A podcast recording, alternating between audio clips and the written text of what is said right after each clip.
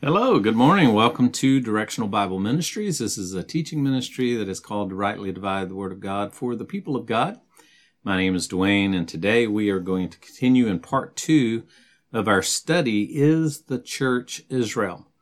Uh, last time uh, I did a brief introduction in that regard. Uh, many today teach that upon salvation, we, the church, the body of Christ, become spiritual Israel. Um, my question is Is God really through with the physical nation of Israel? Has He really given all the promises that He made to them to us?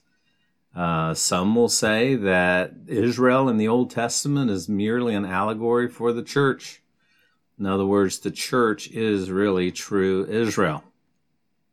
And my my summation during my introduction is to make the scripture say that the church is spiritual true Israel requires three things from those who are doing it. Um, number one, they must deny the precise fulfillment of prophecy. Uh, they must deny the precise fulfillment of prophecy given specifically to Israel. And that's where we're going to look today in part two. Uh, we're just going to take a quick look at whether or not this be true. Um, over 90% of the Bible is given over to the physical nation of Israel. Uh, to teach the allegorical fulfillment of prophecy given to the nation of Israel is a gross distortion, I believe, of the clear natural reading of the scriptures. I've taught before that there are basically three principles regarding Bible study that we need to keep in mind as good students. Number one, it must be interpreted literally unless the text dictates otherwise.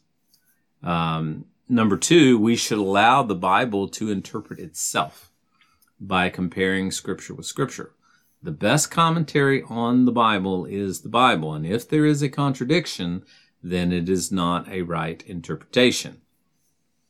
Uh, we mentioned before the law of first mention, um, you know, things like that.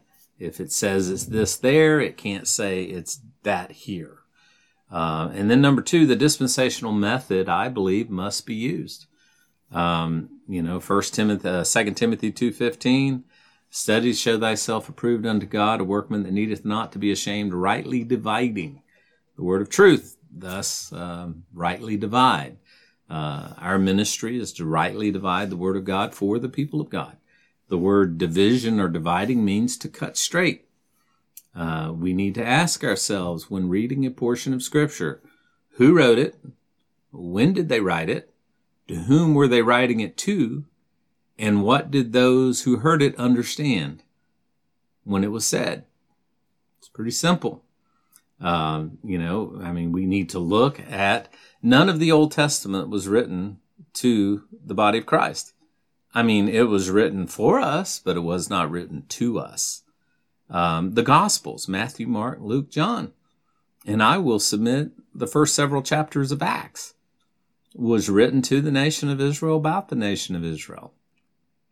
And I would submit the Hebrew epistles, um, everything in the, the, the back part of your Bible. Um, you know, once you get past the Pauline epistles, which started in Romans and run all the way down through Philemon, from Hebrews through Revelation was not written to us. Again, written for us and our edification. But I mean, Hebrews clearly states, you know, I mean, it was written to the Hebrews. You know, God who at sundry times and in divers manners spake in time past unto our fathers by the prophets. My fathers were not Jewish. Um, you know, James, I mean, he clearly says in James chapter number one, James, a servant of God and of the Lord Jesus Christ to the 12 tribes which are scattered abroad. I'm not Jewish. I'm not a part of the 12 tribes. Uh, now, there are those that teach that today, and, and I think it's a gross misrepresentation of what the Bible says. They have to spiritualize the text to arrive at that conclusion. So the Bible needs to be rightly divided. Who wrote it? When did they write it? To whom was it written to? And what did they understand was being said at the time? Um, So the approved of God study by rightly dividing the word of truth. And again, we're not dividing truth from error because there is no error in the Bible. We are dividing truth from truth. And there is a truth for the nation of Israel that has nothing to do with the body of Christ and vice versa. Okay? Um, an example uh, of many, and there's numerous, is found in Isaiah, where it specifically says that God will establish his house in Judah and Jerusalem from where he will judge the nations one day. Isaiah 2 1 through 4. The word that Isaiah the son of Amoz saw concerning Judah and Jerusalem, and it shall come to pass in the last days that the mountain of the Lord's house shall be established in the top of the mountains and shall be exalted above the hills, and all the nations will flow into it. There's no symbolic language there, there's no metaphorical language there. It literally says that one day God will establish his house on the top of the mountains above the hills, and all the nations will flow into it. And many people will go and say, Come ye, let us go up to the mountain of the Lord, to the house of the God of Jacob. Um, Jacob was a Jew, and he will teach us of his ways, and we will walk in his paths. For out of Zion shall go forth the law and the word of the Lord from Jerusalem. And he shall judge among the nations and shall rebuke many people, and they shall beat their swords into plowshares and their, their spears into pruning hooks, and nation shall not lift up sword against nation, neither shall they learn war anymore. So, I mean, that literally says what's literally going to happen. And to spiritualize these passages by saying that everything that was said about Israel is for the church today, I mean, you would have to spiritualize countless other passages that go into detail uh, in regards to the holy city. Uh, matter of fact, an entire eight chapters in the book of Ezekiel, chapter number starting in chapter number forty, is given over to the description of the city that, I, that Isaiah was talking about.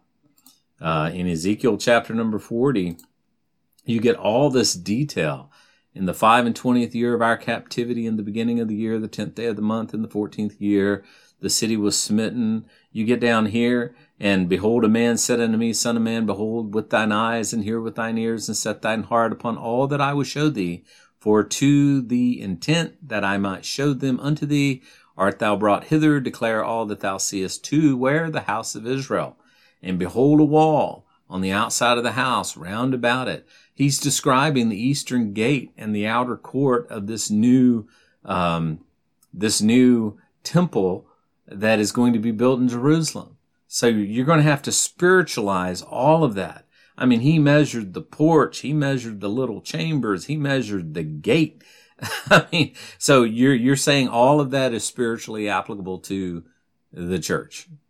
Um, again, to spiritualize them makes their natural meaning completely lost. So what's the point? And actually to do so gives permission to twist them to say whatever you want them to say. Too much of that is happening in the church today. That kind of handling of the scriptures completely undermines their authority and God's prophetic plan and purpose for the nation of Israel. And that's where we are today. And it's not, it's not new. Much of the spiritualization of the text began in the early fifth century with Augustine, specifically his work, The City of God. And in it, he surmised that because the literal kingdom did not come, then it must be a spiritual one. So, the Jews were looking for a literal kingdom to come. You know, as they were coming back to Jerusalem, the Bible says they were expecting the, the kingdom to suddenly appear. The mother of James and John, when you come into your kingdom, can my boys sit on your right and your left? They were looking for a literal kingdom to come. And of course, that literal kingdom did not come because they rejected the offer of the kingdom as given by Peter on the day of Pentecost. So the early church, under Augustine, spiritualized it. As a result, the church became Israel, We are now living in the quote kingdom. The Pope is Christ's vicar on earth. Rome is the holy city, i.e., that's led to amillennialism. So the first thing you must do is see the church to see the church as Israel is to deny the precise fulfillment of prophecy given specifically to Israel. Next time we get together, we'll look at the second thing that you're going to have to do in order to say that the church is Israel. You're going to have to reject the significance of God's separation purposely of the nation of Israel from the Gentiles. And we'll talk about that then. God bless you guys. Have a great day. And remember, God loves you and He wants the best for you and He's working all things out for your good.